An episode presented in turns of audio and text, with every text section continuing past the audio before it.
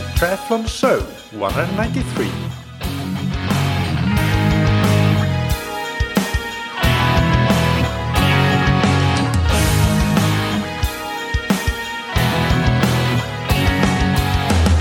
Hey, what's up everybody, and welcome back to another episode of That Triathlon Show, the podcast presented by Scientific Triathlon dot com. I'm your host Michael, and on today's episode I review a review on supplements in sport, and of course our focus here in particular will be endurance sports. This particular review paper is uh, the International Olympic Committee consensus statement. It's called Dietary Supplements and the High Performance Athlete. And this was published in the British Journal of Sports Medicine, so a very high impact journal, and has a couple dozen contributors, which are all uh, the best of the best in the field in uh, sports nutrition, really. So it's a big thing to have uh, been released. It was released earlier this year in two thousand nineteen, and I've had it on my list of research papers that I want to read for a few months now, but didn't get around to it until very recently. So now that I did, eventually, I want to talk about what the paper found and what the evidence base is for various supplements that are used for athletes and endurance athletes in particular. So this episode actually is also partially an answer to quite a few questions I've been getting for Q and A episodes regarding things like uh, caffeine, nitrate, magnesium, antioxidants, et cetera, because I do get quite a few of those. So you could consider this the master answer to all those questions, because if uh, uh, a supplement hasn't been positively supported by this paper, then it probably doesn't have enough evidence behind it to uh, back it up as something that uh, that really should could be recommended at this point in time. That doesn't mean that it's not working. It just means that there's no evidence at this point in time to support the use of it, and we just might need to wait for more studies for that to be the case. But before we dive into the topic, big thanks to our sponsors. First, we have Precision Hydration. And uh, you are probably well aware that the way that we humans regulate our body core temperature is by sweating. So sweating is a very, very positive thing when it comes to making sure that we don't overheat. And in endurance sports in particular, this is a genuine risk because we are going at a fairly high intensity for a fairly long time. So uh, we need some sort of regulation strategy. And we humans are quite unique in that we have this sort of regulation, because most animals actually uh, regulate core temperature by panting rather than sweating. Very few mammals have any sort of sweating mechanism, and those that do have sweating that is uh, significantly uh, less extensive than, than us humans. But what we need to do to counteract uh, the, the negative effects of sweating, which is fluid loss and uh, and electrolyte loss, is to make sure that we adequately replace those. Of course, that's going to depend on how much electrolyte, for example, your sweat contains and how much you sweat uh, personally. Also, what conditions are you racing or training in? Is it very hot and humid, or is it cool and dry? That's going to make a massive difference. So uh, Precision Hydration, in order to make it easier for you to come up with an, a hydration strategy, they have created a free online sweat test that is based on actual real-world measurements, and this quiz that they have created has been validated against real-world measurements. So it's actually, there's real science behind this. And uh, this quiz, by answering a few simple questions, ten I believe, you will get uh, a very good ballpark estimate for how much you sweat and how much sodium you lose in your sweat. And that will give you then a hydration strategy that you can use in your next race or in training for that matter. So check them out on precision hydration dot com. And remember that until the end of August, you can order in bulk and get twenty percent off your entire order with the promo code that triathlon show twenty. And big thanks to Roka. You probably know Roka best for their wetsuits and other triathlon and uh, endurance sports apparel like tri-suits, et cetera. But they are moving very, very heavily in the eyewear dire- direction as well, and are really, really strong there with some unique technologies and uh, patents. And they have a wide range of products, including sunglasses, both prescription and non-prescription. They have normal prescription glasses. They have blue light blocking glasses. And their technologies and uh, and consumption or consumer options include home try-on options, custom designs, uh, Geeko anti-slip technologies, and uh, top-notch optical qualities. So check them out if you haven't done so already on roka dot com, that's R O K A dot com, and you can get twenty percent off your entire order with the promo code T T S, all caps. Now let's get into the main topic for today, supplements for endurance athletes. So to give you a bit of a background on this paper, this came about by uh, the initiative of uh, the International Olympic Committee and specifically their Medical and Scientific Commission.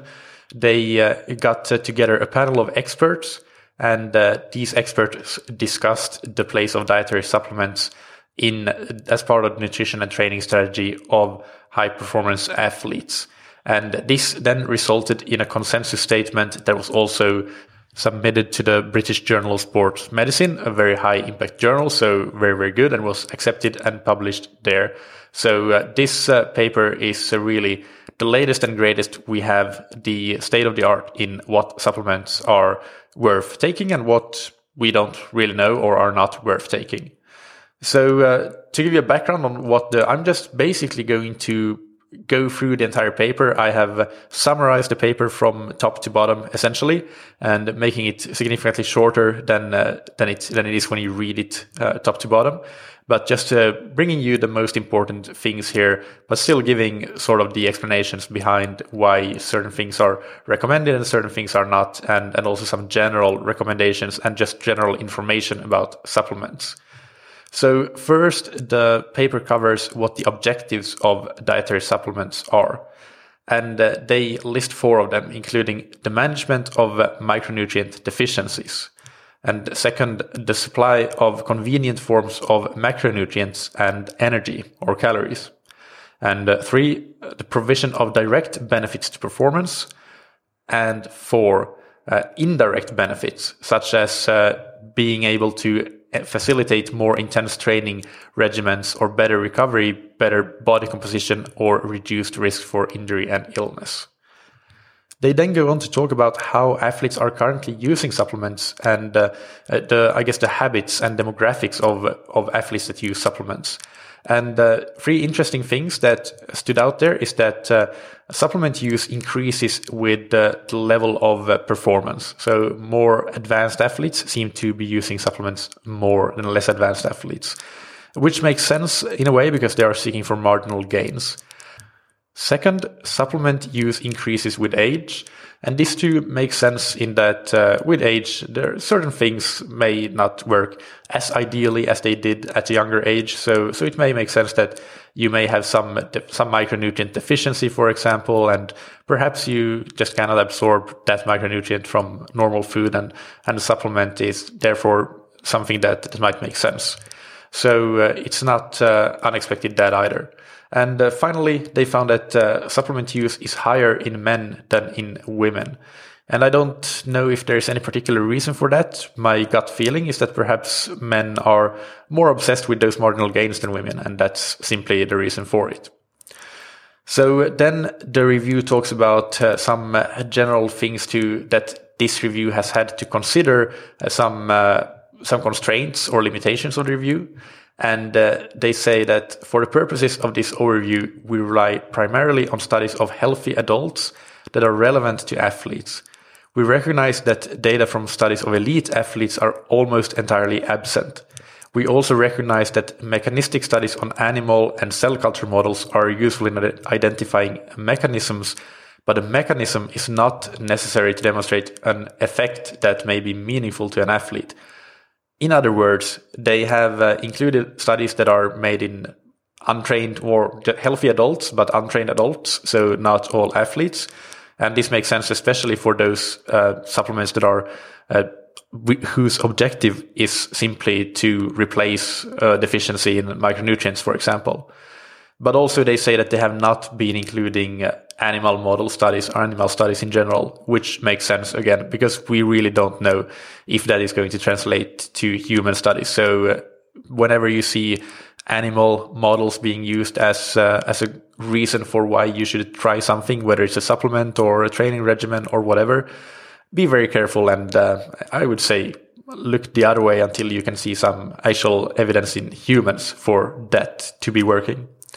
The second thing that they write is that it must also be recognized that an individual's habitual diet can affect gene expression and their microbiome, and uh, these in turn can affect the response to supplementation. While the variation in the genome between individuals is less than zero point zero one percent, the variation in the microbiome is significant, between eighty and ninety percent, and emerging data suggest that both these factors could affect athletic performance. So this is quite an interesting passage, and uh, but it basically talks about some limitations and why it might be difficult to get significant results in some studies.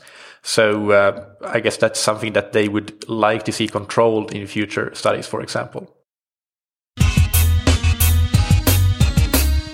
Now, the first category, so I mentioned the four categories or four objectives of supplements, and then what this review paper does is to just go through these categories one by one, and we will do the same here. So the first category is uh, supplement supplements used to prevent or treat nutrient deficiencies. And these supplements are commonly used when, so when there is a deficiency in uh, in a given uh, nutrient or micronutrient in particular, uh, it can lead to measurable impairment of in your performance, either directly or indirectly by, for example, reducing your ability to train well or to stay free from illness or injury. So, for example, an example of the former would be iron deficiency, and an example of the uh, of the latter would be uh, vitamin D, because if you are deficient in vitamin D, you might get ill more easily. Vitamin D also has uh, some uh, association with bone health, so that could also be a risk of injury if you are deficient in that. The authors go on to talk about that uh, for supplements to be a viable strategy here, or for these supplements to be used, uh, it is important that uh, the athlete actually has a diagnosed and suboptimal nutritional status with regard to these supplements, or these nutrients, I should say. And uh, then if that is the case, then supplements may be part in uh, the overall treatment plan and can be a contributing factor. But the complete assessment of the athlete should include a detailed medical and nutritional history, an evaluation of current diet, of uh, anthropometrical uh, measures and body composition, as well as biochemical testing. So, uh, so they, they want you to really go to to great lengths to ensure that actually a supplement is the right uh, the right way for you before you before you go down that uh, that road. They do then go on to say that nutrients that often need to be supplemented uh, under these circumstances include iron, calcium, and vitamin D. And uh, that's the paper that I linked to, it's open access. It has uh, these uh, supplements in table one, so that's where they are summarized.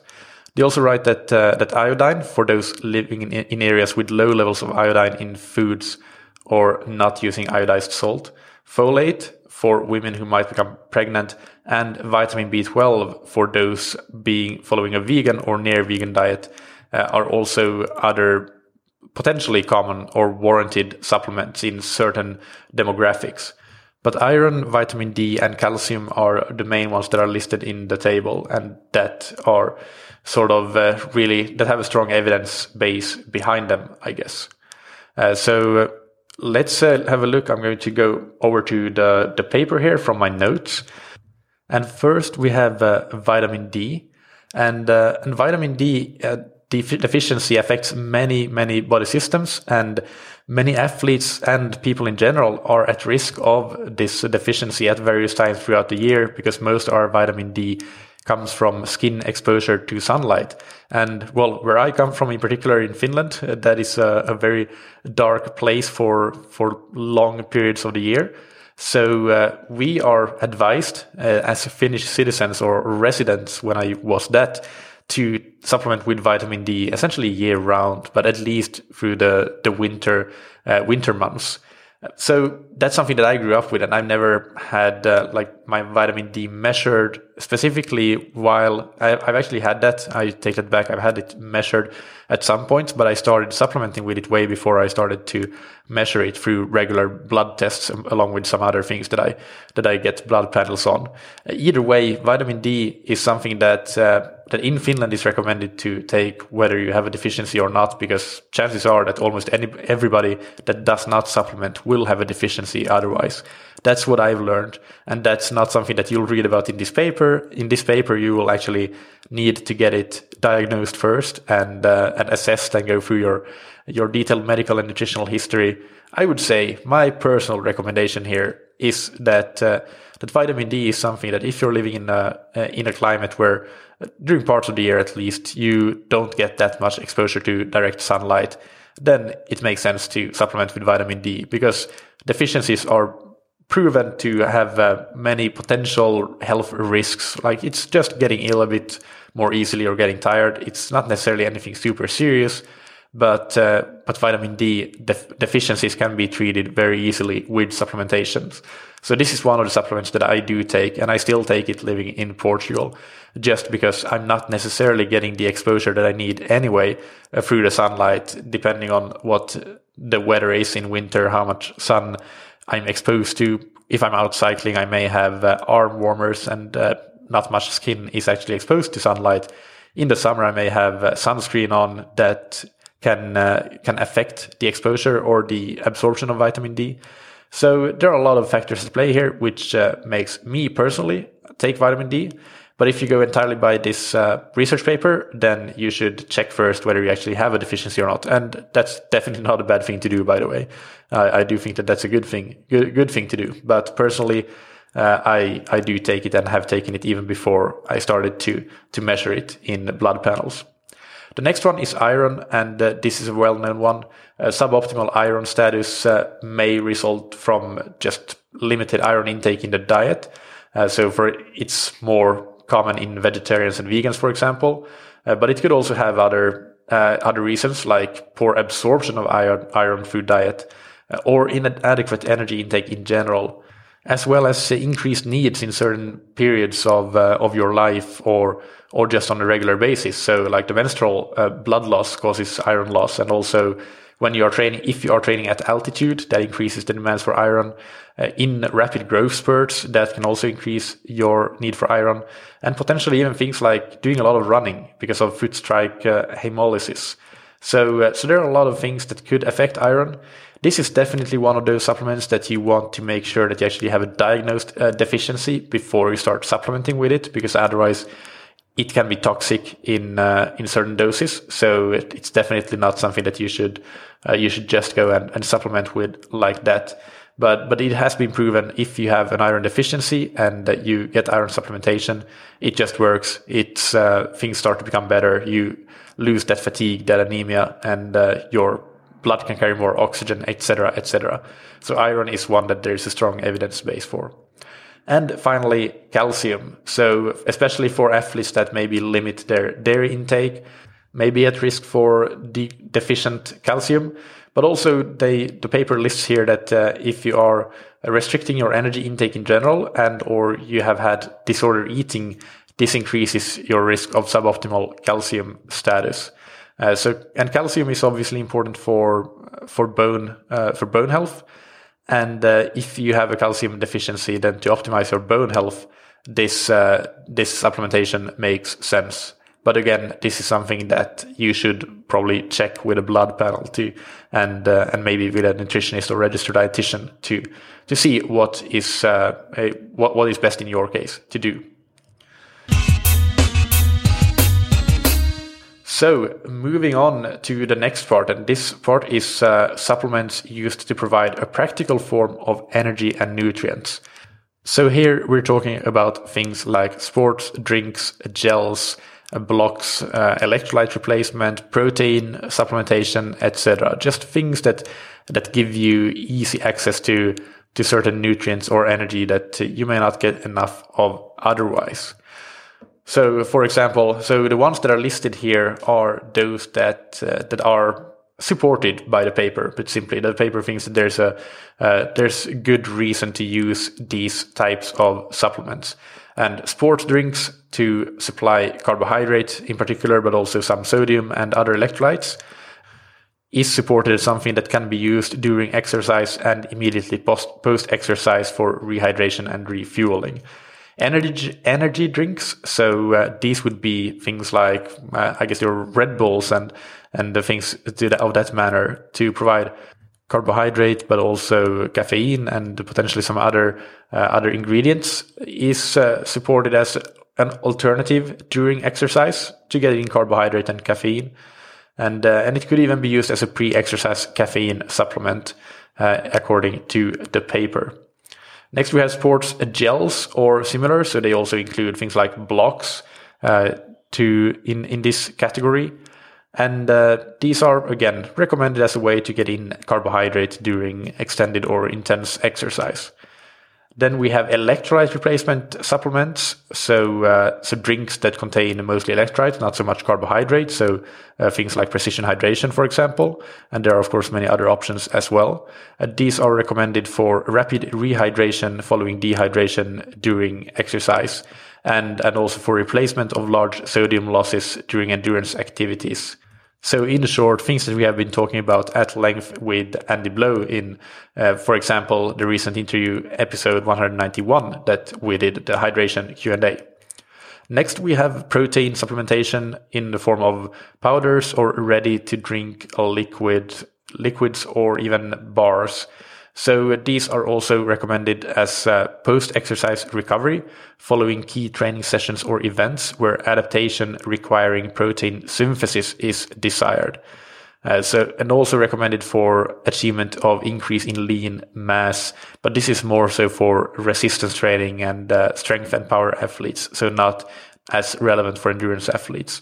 But definitely, if uh, we go out and do really hard sessions or just really long sessions where protein synthesis will be a key part of our recovery and our adaptation, then uh, protein supplementation to get in simple protein uh, quickly is it can be good, and it is recommended by this uh, review. Next on the list is liquid meal supplements, so in the form of powders, for example, that we mix with water or milk, or just ready-to-drink liquids. That and these would contain fifteen to twenty percent protein and fifty to seventy percent carbohydrate, usually, to give a, to give an example. And these can be recommended to supplement an energy or a diet with, with very high energy demand. So you need to just, just get a lot of calories in, and uh, you still get a lot of calories from healthy real food. It can also be recommended as a low bulk meal replacement, like in terms, in specific situations like pre-event, and also potentially as post-exercise recovery, because you get in your carbohydrate and protein. Uh, so, uh, so that's uh, some, those are some use cases that are uh, listed here as uh, recommended uses. Next, we have bars. So uh, these would, uh, in this paper, lists the bars as bars that would typically include things like forty to fifty grams of carbohydrate and five to ten grams of protein, usually low in fat and fiber. So these are recommended as a potential carbohydrate source during exercise, and also as post-exercise recovery, particularly when they provide uh, enough protein. And the final item on this list, so uh, the replacements for nutrients or energy, or a practical way, sorry, a, a way to provide a practical form of energy and nutrients is protein-enhanced food. So milk, yogurt, ice cream, cereal bars, and other food forms that have added protein. Uh, so these are listed as, or comment, the comment here is value-added food able to achieve protein target for post-exercise use or to improve protein content of other meals and snacks in an athlete's diet. So just to take a quick uh, summary here, what this paper is not recommending is that you should go out and use all of these things and and that you uh, should rely upon them day after day. That's not the idea at all. That's that there may be a time and a place for one or a few of these things that, that are listed in uh, in this particular segment of the paper and in the previous and, and following ones as well. It's not, even though they talk about a lot of supplements, and these ones that I just listed are all things that the paper supports that can be useful. the keyword there is that they, they can be useful, but they are not useful if you use them to to eat less real healthy food. Uh, that's that's not the idea. That's not what this paper tries co- to convey. And uh, so you, you can you can go and read the paper if you want to get the full idea.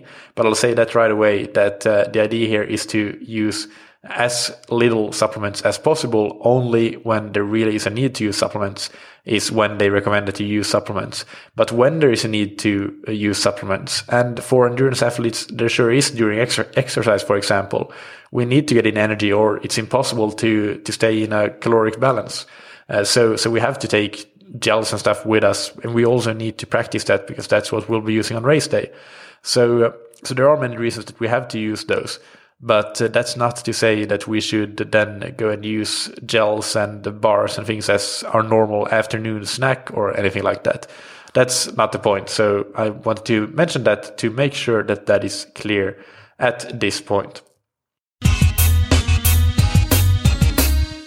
So let's move on to the next segment, which is uh, supplements that directly improve sports performance. And uh, there are a few that have categorized good to strong evidence of achieving benefits to performance in specific scenarios.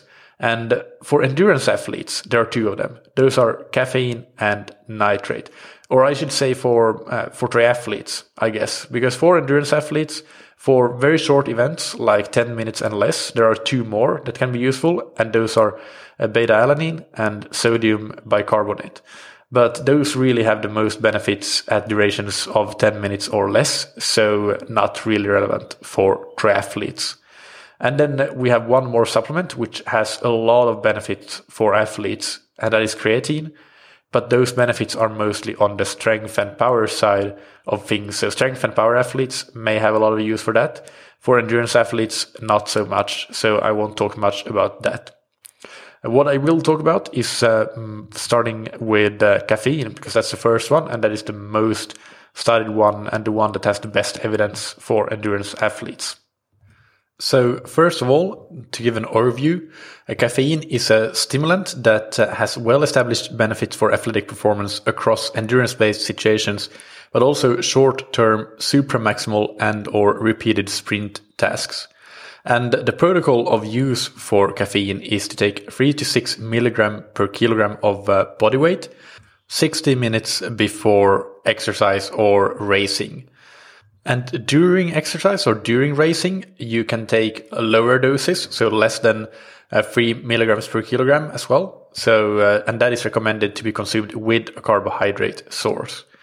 The performance impact of caffeine uh, has uh, been shown to reduce Uh, or increase uh, time to exhaustion, sorry, so uh, longer time to exhaustion. And it has improved time trial activities of varying durations from five to one hundred fifty minutes uh, across uh, numerous exercise modalities, including cycling, running, rowing, and others. The range of impact there has uh, apparently varied quite a bit because they haven't actually listed it for the time trial activities. But it is stated that uh, lower doses of caffeine, so one hundred to three hundred milligrams, consumed during endurance exercise after fifteen to eighteen minutes of activity may enhance cycling time trial performance by three to seven percent. Uh, so I think that, well, this is true from what I read before in previous studies and reviews as well, that uh, we're probably looking at a sort of like a two, two to three percent or one, one to four percent if we extend that range a little bit benefit. And and usually uh, it is a case of uh, more advanced athletes having uh, lesser benefits than than less advanced athletes. That's just the way these things tend to go.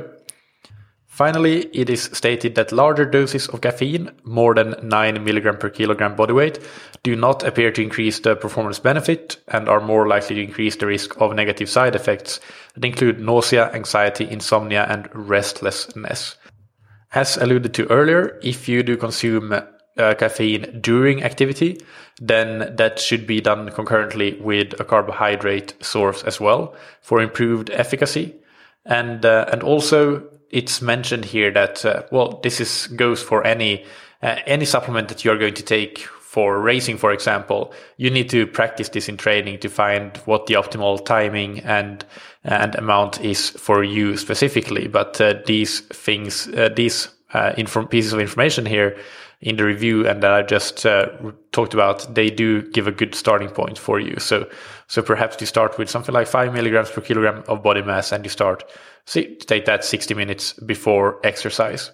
And uh, actually, to give you a bit of an overview uh, for how much uh, caffeine uh, that is, that uh, benchmark of three to six uh, milligram per kilogram body weight.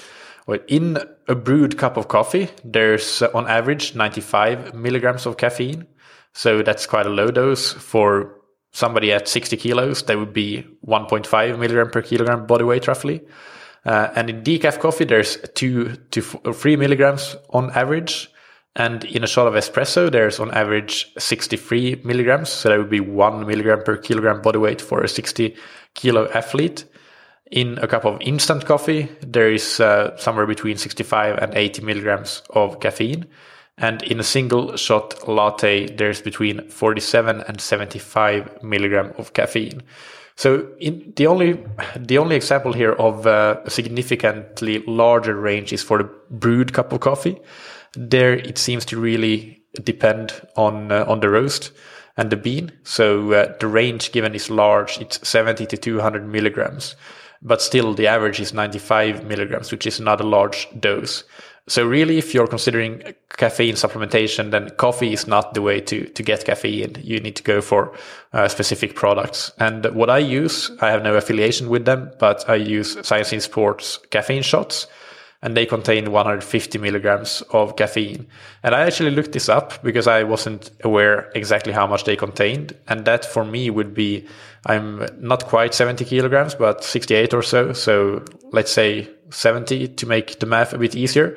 So it's two point something low uh, milligrams per kilogram body weight. So actually it's still on the very low side of things, which uh, is kind of surprising to me that uh, it uh, you would assume that perhaps it should be a bit higher. So I might consider ad- either taking two shots for some B-race to practice that, or for, for a training session to practice that, or to take the one shot but also supplement with some caffeine pill or, or chew or something like that to to see if that has an impact, if I get closer to the, if I get to that three to six milligram per kilogram body weight range. But that was something that was completely new to me since uh, reviewing and checking the the actual amount that I get from caffeine. So I hope that you found that useful. And uh, I do recommend the Science in Sports shots though, for they've worked seem to work well for me. The the taste is okay. I haven't had any any G I issues or anything with them. So from that perspective, they're fine. It's just, uh, I guess, dialing in the amount. So maybe actually three hundred milligram for me, two shots, that would be a bit more than four milligram per kilogram body weight. So that might be just just right for me. So probably that's what I'm going to try next. Next in the table here is uh, creatine. And there's a lot of evidence for creatine. It is great, but, and this is a big but, this is for power and strength athletes mostly. I've read through all of this in uh, in the paper, and uh, it's, well, I, obviously I read the entire paper uh, for doing this episode, uh, but just really carefully and trying to see if there is a use case for endurance athletes, and I just can't see it. So I'm going to skip over creatine. If you are a strength athlete as well as an endurance athlete and you're interested in in that, bigger gains, then definitely look into creatine more and give it a shot. It's it should be worth it. It's one of those few supplements that, that do work, and one of those that have a lot of uh, proven evidence-based benefits to it, but it's just not for endurance athletes. Uh, so we move on to nitrate, and that's something that we talked about recently with uh, Professor Andy Jones in my interview with him. And nitrate is something that is uh, found in, for example, beetroot. Uh, so, and this has been in recent years, in the recent decade or so, it has become more and more research, and we're starting to see the evidence pile up that this can really be uh, be something that is helpful and beneficial for endurance performance, both from the long end of things to the short and sharp end of things. So the protocol here is to uh, to supplement with uh, three hundred ten to five hundred sixty milligrams. They are quite specific here, uh, two to three hours before activity, and also potentially prolonged periods. So longer than three days of supplementation appear beneficial to performance. and uh, especially in highly trained athletes, where performance gains from nitrate supplementation appear harder to obtain. That is what this research paper writes. And uh, in terms of the impact, supplementation with nitrate has been associated with improvements of four to twenty-five percent in exercise time to exhaustion. You should be aware that time to exhaustion is not as good and as uh, rigorous a test as a pure time trial. Time trial performance assessments are the gold standard compared to time to exhaustion. There's a lot of variability and psychological factors that go into a time to exhaustion test rather than a time trial test. So so the four to twenty-five percent, that does not mean that the performance improvement in general is going to be four to twenty-five percent. It's just in a specific uh, time to exhaustion test. So when we look at the time trial specific uh, improvements, we see the range of one to three percent mentioned, which makes a lot more sense. And uh, so these have been measured in pure time trial situations. And referring back to, to Andy Jones, he, he was a bit conservative, and of course there's an individual variation, but he talked about uh, performance benefits of, of one percent typically. And uh, obviously he works with a lot of elite athletes. So at that end of the spectrum, the, the performance benefits might be quite a bit smaller than for less well-trained athletes. So uh, so yeah, even one percent is a big, big, big thing for, for elite athletes. But for somebody who's less well-trained, the one to three percent improvement seems to be, be quite realistic. So... Uh, So nitrate is deemed a good supplement, a supplement that is uh, has evidence uh, to work for endurance performance. Uh, with regard to side effects, there appear to be a few of them uh, that uh, cause may cause some limitations. And for example, some athletes are susceptible to G I upset based on nitrate supplementation. So definitely test this in training before you are actually going to try to do this in racing. Also, there, as with caffeine, appears to be an upper limit to the benefits of consumption. More is not always better. Uh, so uh, when you go from five hundred milligrams to one thousand milligrams, it doesn't improve performance any more than that. And uh, finally, the final limitation is that performance gain appear harder to obtain in highly trained athletes. But again, anecdotally referring back to the Andy Jones interview, he said that Eliud Kipchoge has been using beetroot juice for for most of his marathons for the last few years and swears by it. He he really likes it. So uh, that's uh, that's what uh, the evidence says. And some comments from me. Uh, if you are going to supplement with nitrate, make sure that you are actually getting nitrate in the right amount. And just buying beetroot juice from the grocery store, unfortunately, is not going to cut it because the variation in nitrate content is so massive. What it says on the label is not necessarily what you get. And there's a paper called, that I linked to in the show notes as well, which is called What's in Your Beet Juice? Nitrate and Nitrite Content of Beet Juice Products Marketed to Athletes. And even in specific products that are marketed to athletes, the variation is massive.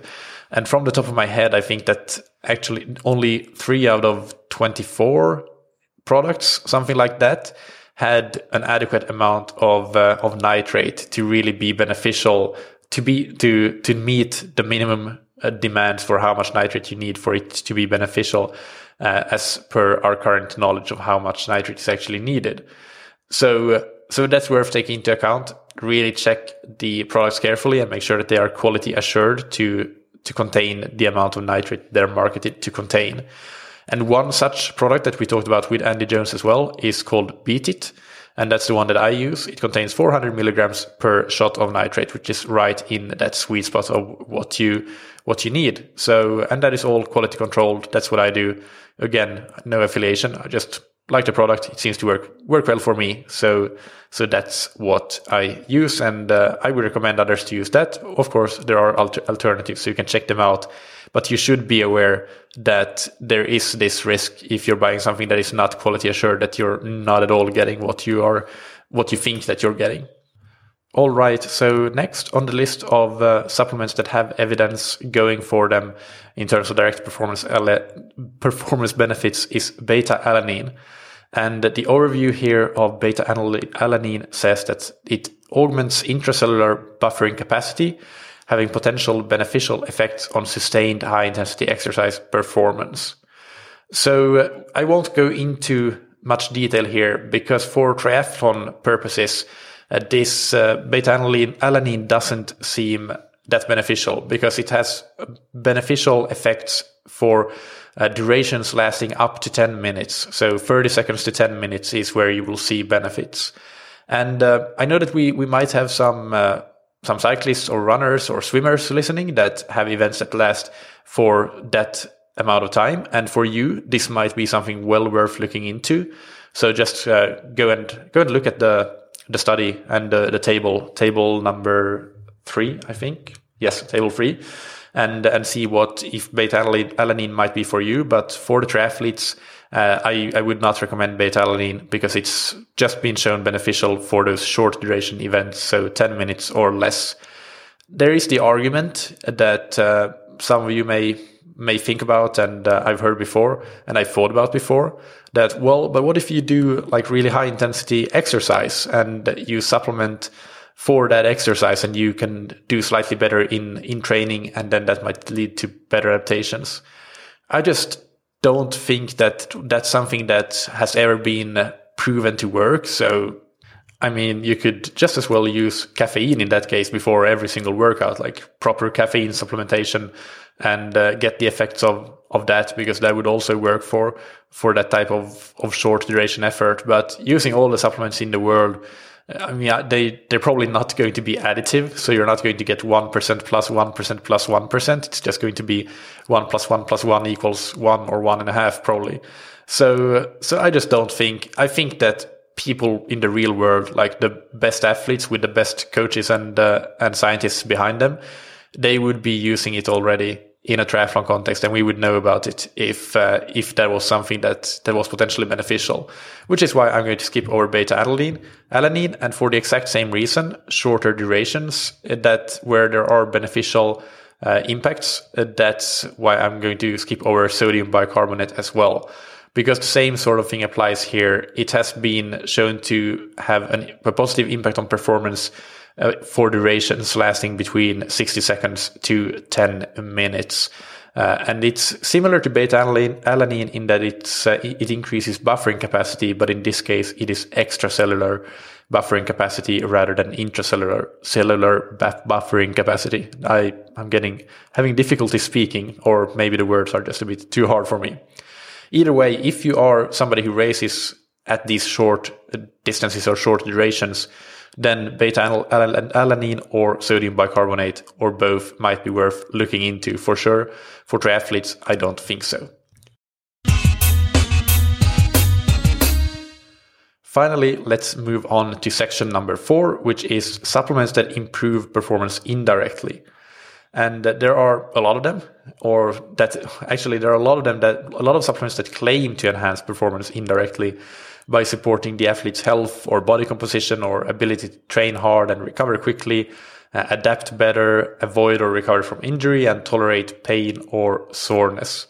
And uh, reviews of this have noted that there is a low quality of many of the studies on on these kinds of supplements that are claimed to support immunity, for example. And these problems are things like small sample sizes, poor controls, and unclear procedures for randomization. So uh, there are not that many supplements that actually have been shown to, to be beneficial indirectly. And these are in the paper that you have the link to in table four, so you can go and check them out. Table four and table five, I believe, and uh, table six also. Yes, table four through table six. And if we start at table four, this is where we have uh, commonly promoted immune supportive supplements.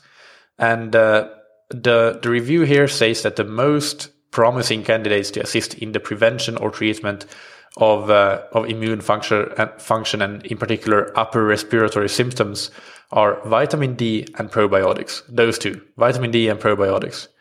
Vitamin C may be beneficial during periods of heavy exertion for preventive reasons, and zinc may be beneficial at the onset of symptoms, but uh, that's basically it. The only ones that have strong evidence are vitamin D and probiotics. Probiotics also have the additional benefit of potentially reducing the incidence of traveler's diarrhea and gastrointestinal infection, so that's uh, an upside to that as well.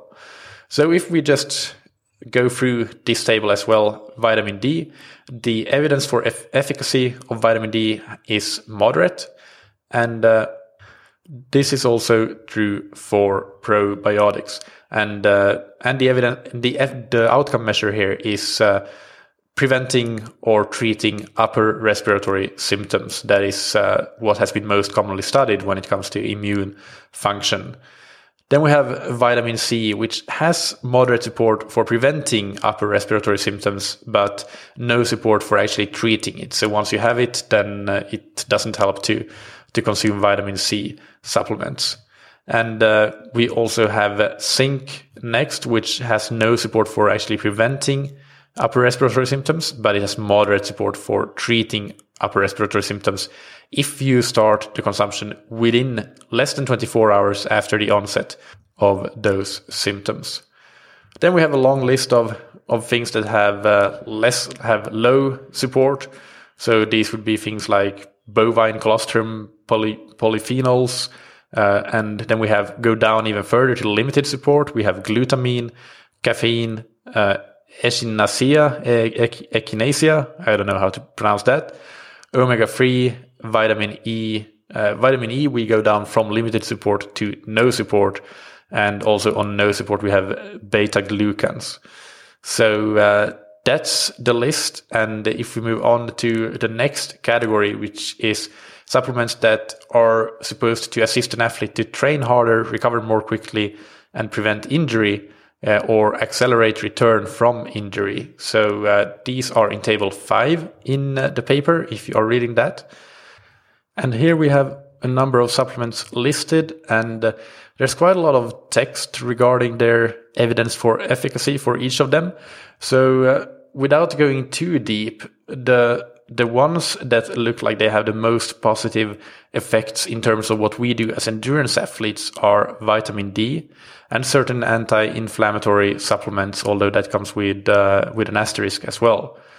First, vitamin D has uh, pretty good evidence for actually enhanced adaptive response to exercise and uh, to stressful exercise, I should say.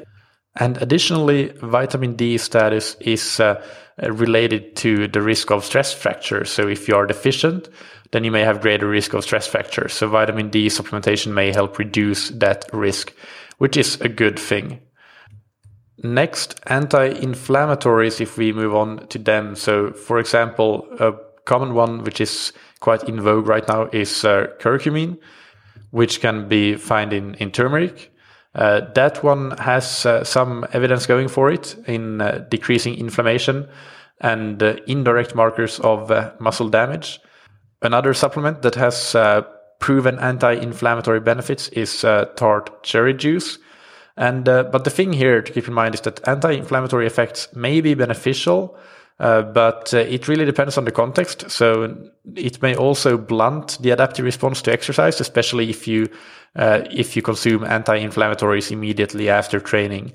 Uh, so maybe it's better to wait a while. And this is a topic that we definitely should perhaps go deeper into in another episode, uh, because I haven't really done a deep enough research to be able to say specifically what the state of the art in the research is right now. And maybe I need somebody else to talk about that, or would prefer that, because it would take a long time to, to do that synthesis myself. Uh, either way, I We just need to make sure that we know that anti anti-inflammatories aren't the be-all, end-all, and uh, and it's not necessarily something that is going to make a massive difference. It's one thing to see that we have less inflammatory markers, but is that actually a good thing? Well, that's very difficult to say. So uh, for personally, I don't use any anti-inflammatory supplements, and and after reading this review, I'm not t- tempted to start either. Uh, I'm tempted to keep using vitamin D based on what I just said, that it also reduces the risk of stress fractures and enhances the adaptive response to exercise. For anti-inflammatories, not so much. I'm uh, really not going to to look into that anymore, just or to start using that. Uh, then there are some other supplements listed here as well, like creatine again, for various reasons, but none of the reasons here for which it may be uh, may be effective in terms of indirect performance benefits are really that relevant for endurance athletes, so I'm not going to go into that. And the same sort of thing applies to beta-hydroxy beta methyl butyrate, so H M B. That's a mouthful. Uh, the benefits there are indirect and they seem potentially pretty promising, but for strength and power athletes more so than endurance athletes. And finally, we have uh, omega three supplements are listed here because they have some some evidence of certain indirect benefits for certain athletes. But again, none of these things that are listed here, in my opinion, are really that relevant for uh, endurance athletes. So we'll skip over that one as well, uh, which uh, so it comes down to in this category, we had uh, we had vitamin D and anti-inflammatory supplements potentially with, with the asterisk there.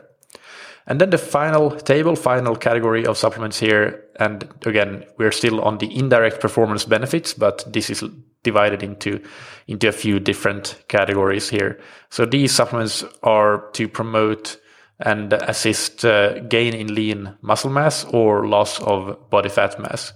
And, uh, and here, here we have protein, which is uh, consistently being found as uh, something that can increase lean muscle mass. And for some triathletes and endurance athletes, this may be a real thing that you actually need to work on. You you may need, for example, a lot of runners coming from a running background, they're really, really lean.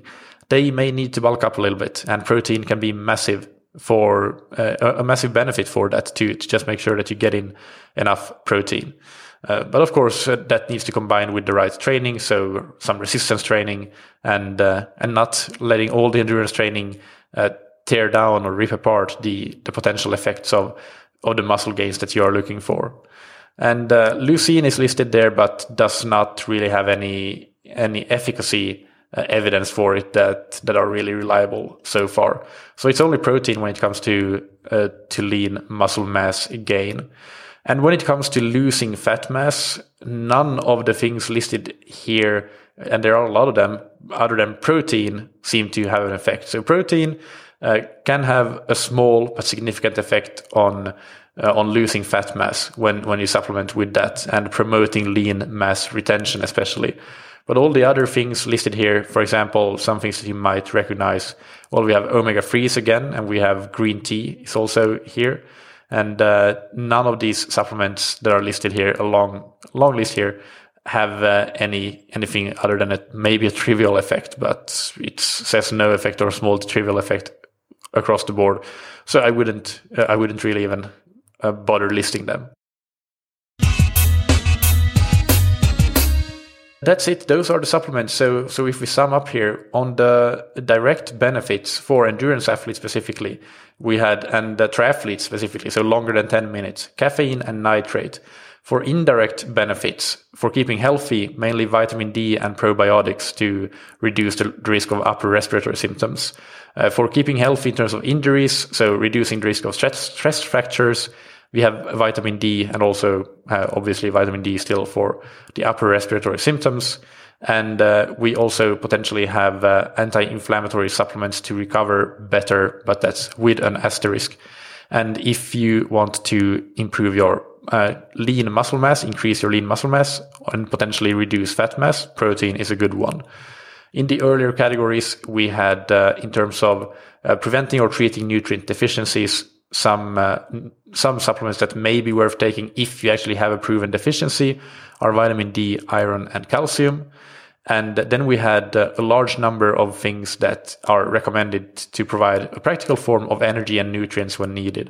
So when you're training, for example, or finishing a training session to get some energy in quickly, all these sports nutrition products like sports drinks, gels, blocks, proteins, sports bars, et cetera. So that's the, the rundown of uh, what supplements are recommended. Just quickly going into a little bit of a discussion on adverse effects.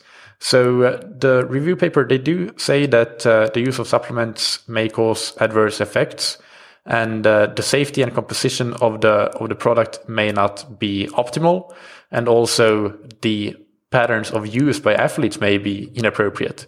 And such poor practices by athletes includes things like indiscriminate mixing and matching of many products without regard to total dosage of some ingredients, or problematic interactions between ingredients. Even commonly used products may have negative side effects, especially when used outside the optimal control. So that's important to keep in mind, that the more you put in your mug of of pills, the, the more the risk becomes that you are getting an inappropriate dose of some particular element, or that the mixing and matching of uh, of these may cause problematic interactions. Also keep in mind that supplements are regulated like food ingredients and food, and uh, not as medicals or, or pharmaceuticals.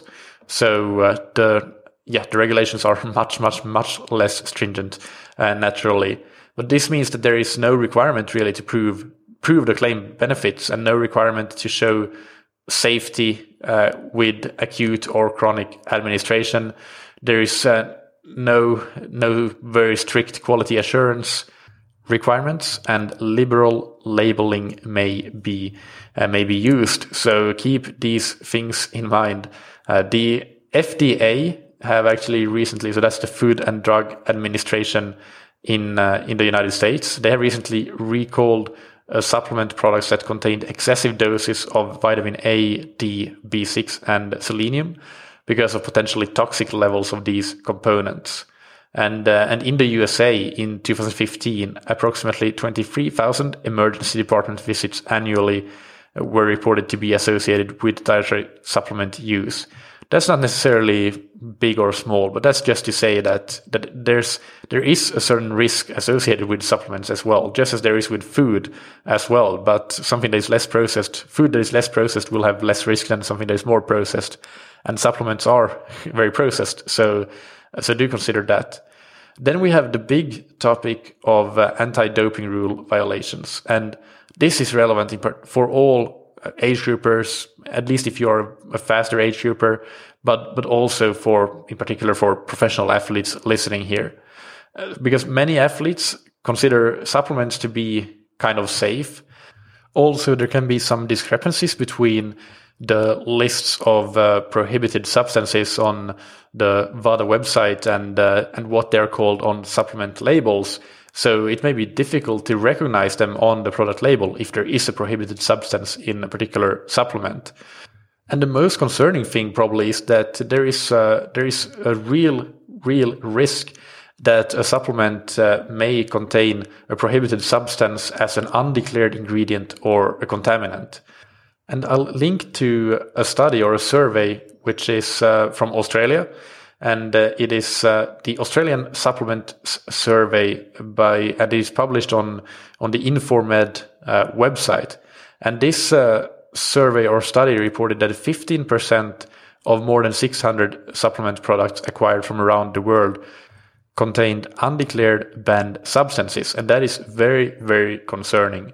So do be careful. And these banned substances have been found even in very common supplements like vitamin C, multivitamins, and, and minerals.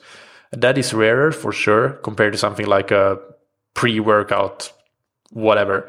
But but but keep that in mind, that uh, even those seemingly safe supplements can potentially be risky.